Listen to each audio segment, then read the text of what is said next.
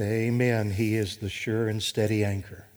Take your Bibles and turn to 1 Thessalonians chapter 5. 1 Thessalonians chapter 5.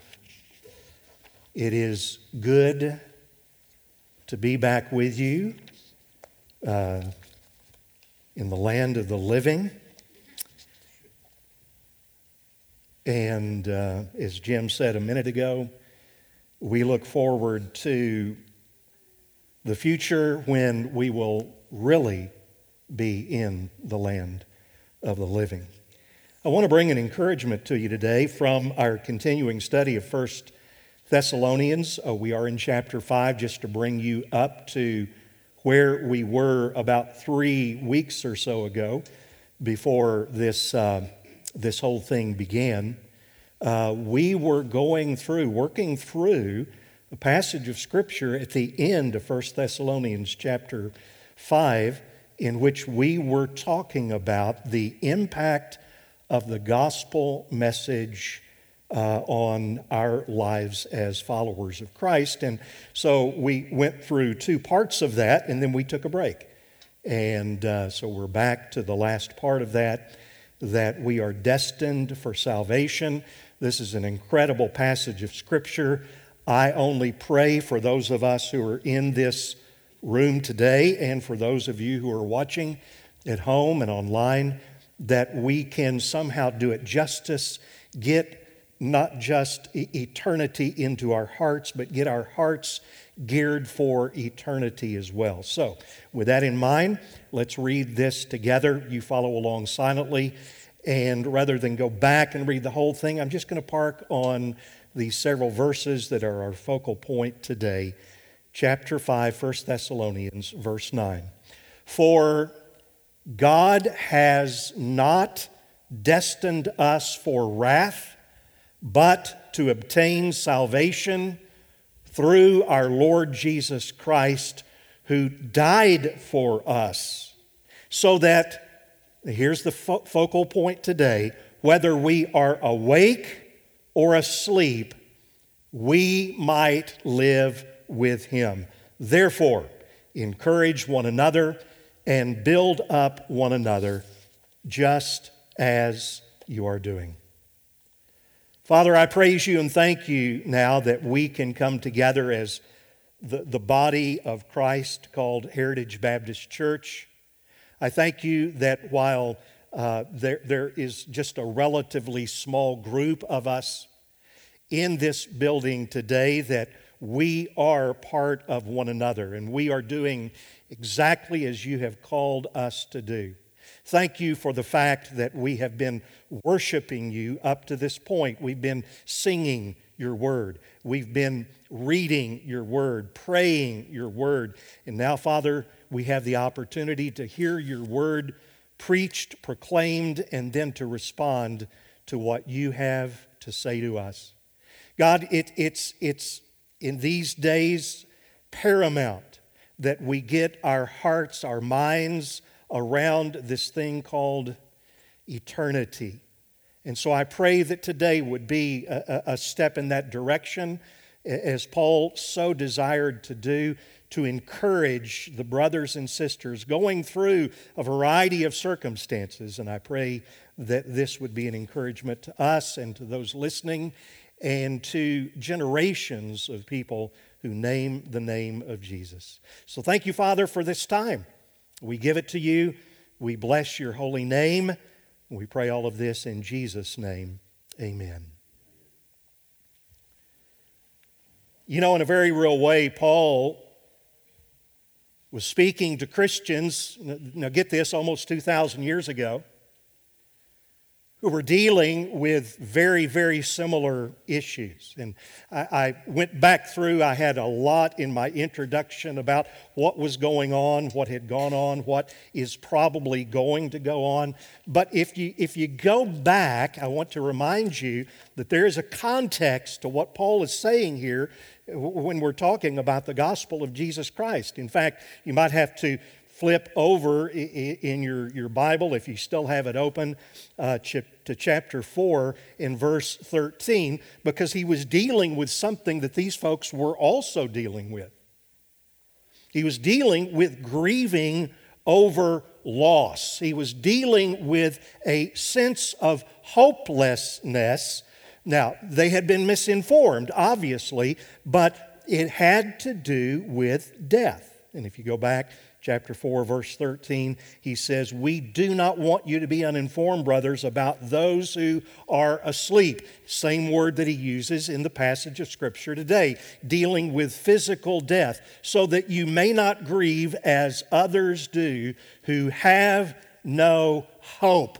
You know, the, the, the more I listen to all that is going on around us, and really the choices are few, aren't they? You, you listen to either uh, conservative media or you listen to mainstream media, and it seems to me that the rhetoric is actually being bumped up some. Uh, words are used, even superlative words about the condition of not just our country, but our world. And I, I don't know. I, I'm not going to tell you that I believe that it's all a conspiracy to, to, to push us into a place of hopelessness, but I do know this that for many people it is working. But, but ultimately, what is the key issue? What is the, the answer to emotional loss and to anxiety? And, and here Paul is talking about that ultimate, at least all around us death. Twice, Paul says to encourage one another. Now, here's an encouragement. I go back to my own experience of the last several weeks. I'm still not over all of this completely. And by the way, this thing is very, very real, and it impacts people differently. We, we know that.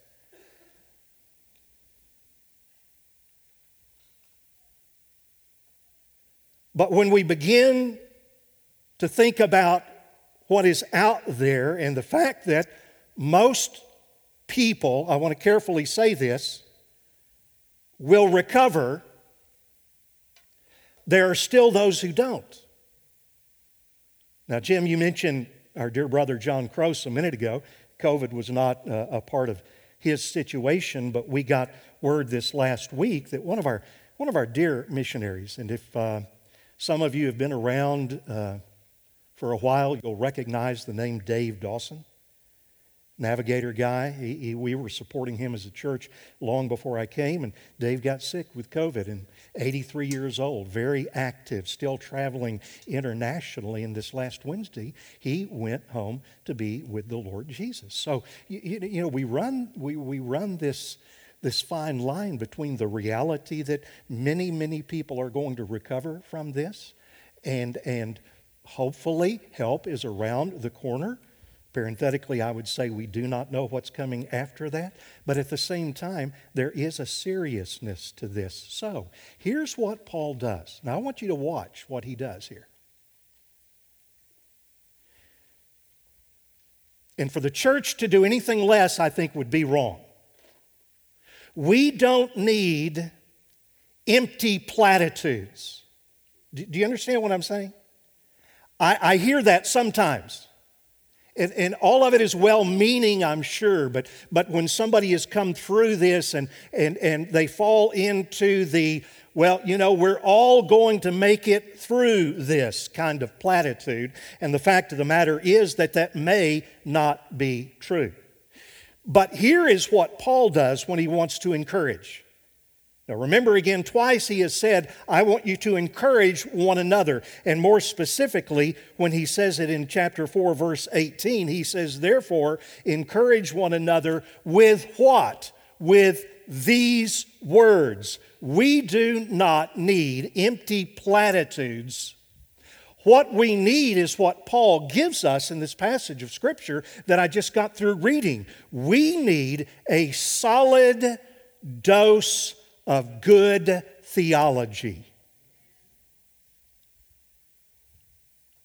about the reality of wrath, We talked about that four weeks ago, about the reality of the atoning work of Jesus Christ, the provision that God has given to us through Him, and we need the rock solid reality of the fact of eternity.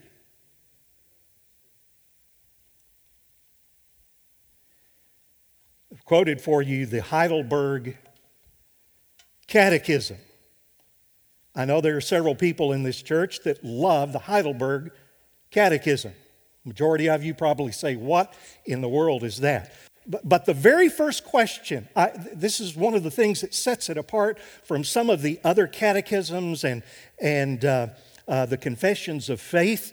Uh, it's right there in the middle of your quotes. I just want to, I'm going to come back and, and, and read the answer to this but I love the fact that it starts out with the reality of eternity. What is your only comfort in life and in death? Now, stop right here.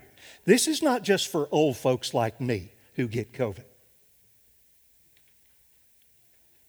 And I was wondering that first week when I was fighting that fever and, and, and just felt awful and all of the rest of that wondering, Lord, is this the time that you're going to take me home? And in light of that, what is my only comfort in life and in death? This is also for our precious teenagers, our, our students, younger people. What is your only comfort in life and death? And there's a lot out there that can that can tell you that it's going to give life and comfort. But what really, bottom line, is the only comfort in life and death? It's, as I said a minute ago, sound doctrine is always the foundation for solving our personal and emotional problems. This is the gospel, what I just read to you. It's the gospel. It's the power of God unto salvation. It's the gospel. The gospel is, how do I say it? The gospel is it. It, it, it, is, it is all there is. Without the gospel, there's nothing else. And so, in this brief passage, we're going to go back, review just a few minutes. Not totally, that will be for you to go back and perhaps listen to some other messages. But basically, we, we have said this by way of review if we go back a couple of weeks. God knows where you come from, God knows where you are and who you are and whose you are, and He knows where you're going to end up. Okay, let's go back. Three parts of our hope. Three parts of our hope. You see it there in your outline. Uh, the first part of uh, uh, uh verse 9 our salvation is based on, watch this, God's purposes. again, I'm not going to go back and rehearse everything that we did, but I just want to point out for you, w- without going too far afield and getting into some other kinds of thoughts, but read this very carefully. For God, now this is for you, believer. And remember all of this. The gospel hope is for believers. This is not a general statement for people out there. For God has not destined us for wrath, but to obtain salvation through our Lord Jesus Christ. I know you know this intellectually. But sometimes we need to think about this. Because there is, even among Christians, this thought that what is going on right now, and I mentioned what could be around the corner, we don't know, or what went on earlier, or all the rest of that, is a result of, get this, chance. Oh, yeah, yeah, God, God has a purpose behind it all, but does He really? I find it interesting in my own life sometimes, in the past, that I've done this. And maybe you have fallen into this, or maybe you know people who do, but somehow, sometimes we fear God's purposes. And if we really understood God and His purposes, we would never fear them. a true recognition of God's absolute sovereignty will always exclude fear. And out of the fear, murmuring. Let me, let me just give you a couple of things that you need to know that are reality. You know, we just said that God has not destined us for wrath. It is appointed once for a man to die, and then after that comes the judgment. Romans 1:18 also tells us the wrath of God is revealed from heaven against all ungodliness and unrighteousness of men who now watch this, by their unrighteousness suppress the truth. Again, I don't want to get into all of the things that people are, are, are talking about today. It, isn't it hard to know what exactly is the truth? And who is telling the truth and who is suppressing the truth? Folks, uh, again, it's not that that is unimportant, but if we truly understand the fact that God is sovereign, and one of my favorite quotes, you've heard me quote it before, and I'll no doubt quote it again, was from R.C. Sproul that there are, now, now put this into the context of what we're dealing with. There are no maverick molecules.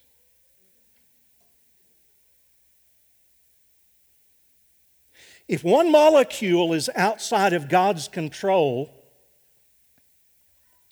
then that means that none of his promises can be true.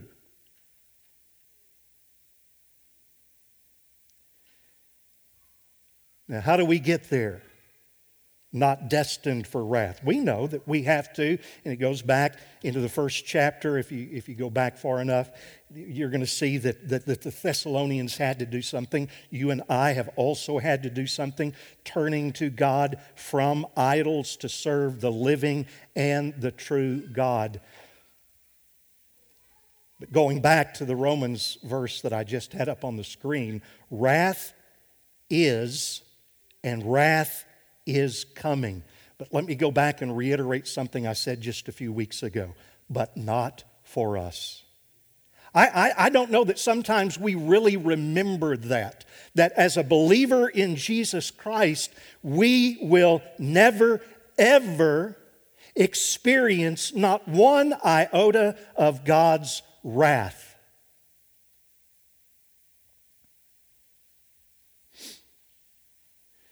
Why is that? We asked a question a minute ago from the Heidelberg Catechism. Let's go ahead and read the answer to that. What is your only comfort in life and death? Again, nice platitudes? No, there is meat to this. That I, with body and soul, both in life and in death, could have been quoting right out of 1 Thessalonians 5. Am not my own, but belong to my faithful Savior, Jesus Christ, who, with his precious blood, has fully satisfied all my sins. That's why there's no wrath. And redeemed me from all the power of the devil. Is this an encouragement in these days? So and so preserves me that without the will of my Father in heaven, not a hair can fall from my head. Indeed, that all things must work together for my salvation. Wherefore, by his Holy Spirit, he also assures me of eternal life and makes me heartily willing and ready from now on to live for him. And that's why we go on to the second thing by way of review. Again, we're not going to spend a lot of time and hunker down on this, but verses 9 and 10 tell us that our salvation was not only planned and mapped out by God so that we are not destined for wrath, and there is a reason for that because Jesus is the one who died for us. He is the purchase price. We talked about the sinfulness of sin. Why the atonement? What had to happen there? Do you remember that? At one moment, just as if I'd never sinned. That Jesus died to bring us up to just as if we had never broken God's law, but wonder of wonders, also in his death and in his resurrection, he imputed to us his righteous life.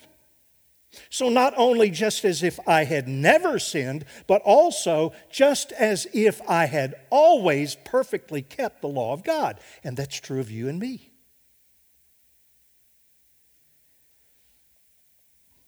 And that's why, from the Old Testament, all through the Bible, we, we see this picture of Christ in his finished work.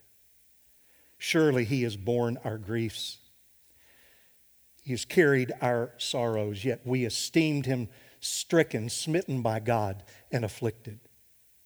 But he was wounded for our transgressions, he was crushed for our iniquities. Upon him the chastisement that brought us peace, and with his stripes we are healed. But there is something that flows out of that, folks. That's what we, we've talked about the, the last little while, but that brings us up to today. In verse 10, the last part of it, our salvation is based on God's promise of eternal life. Now, watch this. So that whether we are awake, please understand that is a, a, a, way of saying that we are alive right now. You and I, right here in this room, we are physically alive. So whether we are right now physically alive or whether we fall asleep, as our brother John Croce did. His body's in the grave. He's awaiting that day that Jesus is going to come, resurrect his body. That's being asleep, but fully, fully conscious. Look at this that we might live with him. You know, eternity has always been a big deal. You ever notice that? Ecclesiastes also easy. He has put eternity into man's heart. I was, I was meditating on this last week. It was a challenge to meditate through the fog and but but I, I went I started thinking back to the garden and wondering about the exchange. Now, I, am not going to develop this, but I was just wondering about what it might have been like for Adam, who was created by God. Now, remember, his body was created, then he, he became a living being. And so God is talking to him, and he gives him a promise and a warning, a motivation. He tells him what he can do, he tells him where he can eat, and he tells him where he can't eat. And then he throws something in there that I wondered, I, I really wondered if Adam had the capacity to understand what God was talking about. He said, Don't eat from the tree of the knowledge of good and evil, right? Because in the day that you eat of it, you will you'll die. And so I'm, I'm sitting there looking at that and thinking, I, I wonder if Adam had any kind of a category for that. What's, what's, what's die? What's dead? What, what, what does that mean? I mean, not, nothing in the garden, get, get this, everything was alive. Nothing had died. And yet we know the sad story because it soon came. And through the sin of Adam, the whole cosmos was plunged into death.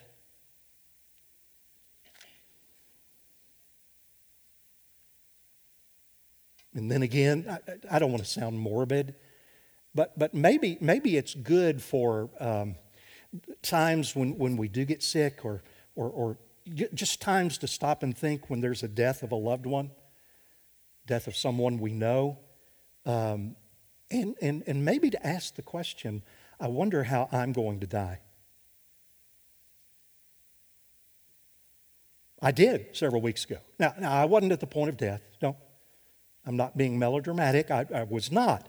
But it, it, it I, I, think it's a good exercise, it, at least I think it was for me, to say, what will cause my death? The thing that I know is that because of the fall, I do have a category. I'm not like Adam. I do see what happens, and I, all of us can see the things that go on around us, and it is inevitable. But then I remember that you and I were created for life. And that death is an interruption.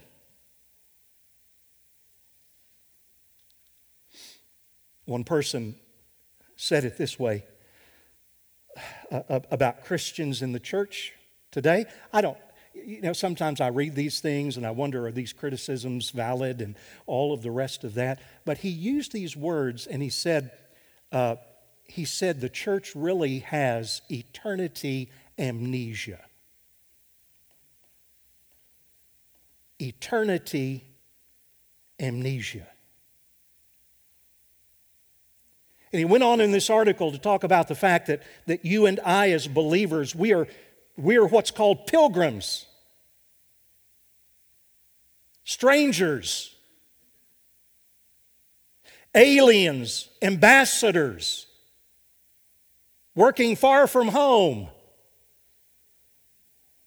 Our citizenship is in heaven. And again, I was made to wonder for me, for, for many of us. Maybe we have become so attached to this present world that we have forgotten eternity. And let me just say it like this I, I don't, words are not going to, they're, they're just not going to do justice. And how wonderful eternity is going to be. And, and, and here's, here's where I think Paul when he says, first of all, encourage one another with these words. And then at the very last, in verse 11, he says, therefore, encourage one another and build up one another. What, what, what do you have? Really, really, what do you have if you're visiting someone or, or you're talking with someone who is on their deathbed? What encouragement do you have in the end? The nice platitude that tomorrow things are going to get better? That the vaccine is right around the corner. And again, I'm not a conspiracy theorist, but uh, God is not mocked. Who knows what's coming in the years ahead? And that's why Paul wants to give rock solid encouragement. Now remember, this is not just for the general public.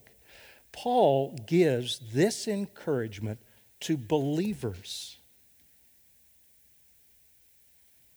about eternity. And there's a reason for that. I'll try to get to that in just a minute. And it's because you and I cannot, we can't make sense out of this life unless we look at it from the vantage point of eternity. And so here's what Paul has done he's encouraged two gospel realities. We're not destined for wrath. That ought to put you on shouting ground but to obtain salvation. And then he goes beyond and says, Look at this, you're going to live forever with Jesus. You're living with him right now, but you're going to live forever. Now, let, let me just do a couple of things. You can write down these verses and, and study them on your own. Uh, I'll encourage you to read a book if you don't have it or if you haven't gotten it. Get the book by Randy Alcorn, Heaven. It's kind of thick, but it's an easy read. Any article uh, that Randy Alcorn writes on heaven, I think, is probably a pretty good. Uh, Eternal Perspectives Ministries. I, you know, you would you would do yourself a favor to just kind of park in a little study of heaven. And that's what I did this last week, and I thought, oh my, I, am just again not going to do it justice. But let me let me tell you three things that that uh, uh, uh according to my study that heaven that heaven is and will be. All right? Number one, it's an experience. I, I first put down a thing. Thing wasn't very descriptive, so I experience. Everybody's up for experiences. But now look at this. I, I, want you to see that heaven, and we're going to come back and try to apply, put, ball this all together. We're not going to spend a lot of time on any of these things because there, there is still mystery that's involved. But, but Paul talks about an experience that he had. Now, watch out. because there are a lot of books that are out today. We call them heaven travel logs. And uh, they talk about people dying and go to heaven. Many of them have been debunked. I don't know of too many books that are on the other side where they die and go to hell and come back. Uh, seriously, but, uh, but there are these. But th- this is not like this. This is a bona fide experience that the Apostle Paul had, and he doesn't, give, he doesn't give a lot around it, but he just talks about it as being an incredible, now get this, real. It was a real experience. I know a man, he's using third person, who in Christ 14 years ago, whether in the body, I do not know, or out of the body, I don't know. But his candor is just refreshing. God knows such a man was caught up into the third heaven, into paradise. Now, where is paradise? Heaven, where's heaven? Paradise. Whatever, wherever John Croce went, he was in paradise. It's not the final, okay? We, we don't have time to get into all of the theology there. It's not the new heavens and the new earth. Remember, John's body is in the grave. It'll be resurrected. He gets a resurrected body in which he will inhabit It'll be fitted for the new heavens and new earth. So we're not exactly sure, and do we call it a present state, an intermediate state? I do not know, but it is, let me just say it like this it is there and it is real, and wherever it is, our loved ones who have died in Christ are there right now. And it's paradise.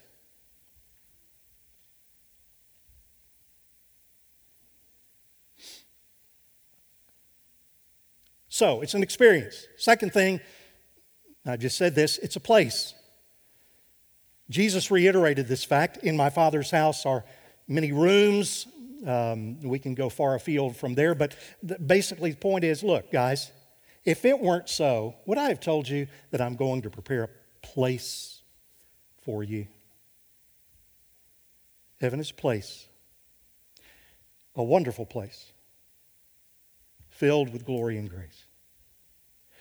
But do you know what really makes heaven heaven? We've talked about this before. Probably every memorial service, funeral service that we talk about, it's not just an experience, not just a place, it's a person. And there's so many different verses, but I just chose this one the, the story of, of Jesus dealing with a man who absolutely did not deserve anything but wrath but God had not destined him for wrath, right? He destined him to obtain salvation through our Lord Jesus Christ. And that's why he, when he said, Remember me, I repent. I repent of my attitude. I repent of my sins, Lord. Remember me when you come into your kingdom, into your place, into that experience of paradise. And Jesus said, Bud, you know what? Today you're going to be with me in paradise. And as painful as death is,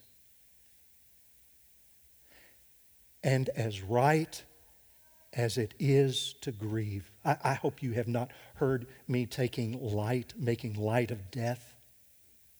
It's a rending, it's a ripping. But as bad as it is, we rejoice. Departed loved ones are in the presence of Christ. It's not an end of relationship, it's just an interruption. Couple of things I just thought about this last week for your consideration about heaven. You ready? One thing it's not going to be is boring. I, I, I think that there are some who are old enough, you grew up in a, in, in a, in a church where uh, when the preacher started talking about heaven, your eyes kind of glazed over and you, you got this, this sense of uh, people just sitting around playing harps all day and, um, you, you, know, and, and, and it being like uh, uh, uh being like the worship service you were sitting in there where you were bored stiff? One thing we can know about heaven is it's not going to be boring. I've used this illustration before. See how it works. I want, I want you to think, okay, you ready? I want you to think of the most incredible experience that you've ever had. You got it? Okay, I, just the, the most incredible, the, the best thing that you've ever experienced in your life. All right, have, have you isolated it? Okay, now what I want you to do is multiply that times infinity, stretch it out through eternity with no sin or sadness or tears or anything else that creeps into our experience here, and you've just begun to maybe understand a little bit of what heaven will be like. Here's another one. Have you ever been in love? I'm looking for guys to nod. Come on. Work with me, guys. I was just thinking about this. When you're in love, and, and you, you know that after an absence, you're going to, to see your, your loved one. It really doesn't matter where you are. I mean, that, that's okay. It could be Hawaii, but it could be in the middle of the desert. The key is that you're with the one that you love. There's so many things in life that satisfy, but only for a season. Everything that we depend on comes and goes, but in heaven, our joy will never fade. Do you know why? Because, get this, it's, this is theology, it's rooted in God's infinity.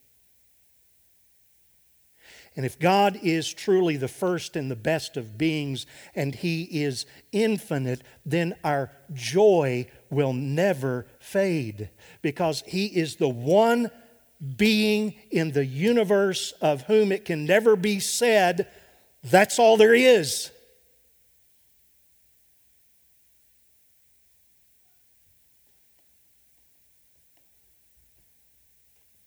I've exhausted my vocabulary. But, but I, pray, I pray that you would just get your, your, your heart and your mind around this kind of thing. That eternity is truly going to be almost, not quite, but almost beyond imagination. I've heard this verse used to say we can't know what heaven is like. That's not what this verse is saying. Saying it's almost beyond imagination. Look at this what no eye has seen, no ear has heard, heart of man imagined, what God has prepared. But then look at this next phrase these things God has revealed to us through the Spirit. So we do get a glimpse of the eternal. That's why Paul says it's so vital to our hope and to our faith. Verse 11 Our salvation is the only true source of comfort and encouragement to ourselves and to others. You know, Jim used this verse this last week in terms of telling us that we need to be an encouragement and how do we how do we be an encouragement to others i said it just a minute ago when that time draws near and, and you're talking with someone You've received encouragement because you know of the reality of eternity, and God has given you that comfort. Now, here's what you do you turn around and you just pass that comfort along. You become, as the words that, that Paul used here, the paraclete. You become like the Holy Spirit. You, you draw alongside and you encourage and strengthen with words. And then you build up the continued need for God in your life.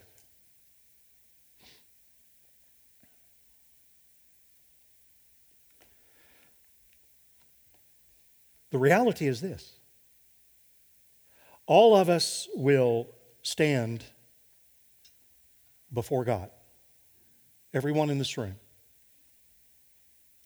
Now, I look around and I know every one of you. And, and hopefully can safely say that you have trusted in Jesus Christ in your heart. But just think about this for other people around you. All will stand before Him. What's the difference? Some will stand before Him with a mediator, the Lord Jesus Christ. And that's why we're not destined for wrath. Because we stand in the presence of the mediator. But there are so many people who will stand before him without a mediator. That's why we not only encourage one another with these words, but those with whom we have contact out there, we can give them the eternal hope that we ourselves have in the Lord Jesus Christ. Father, I thank you and praise you now for the reality of eternity.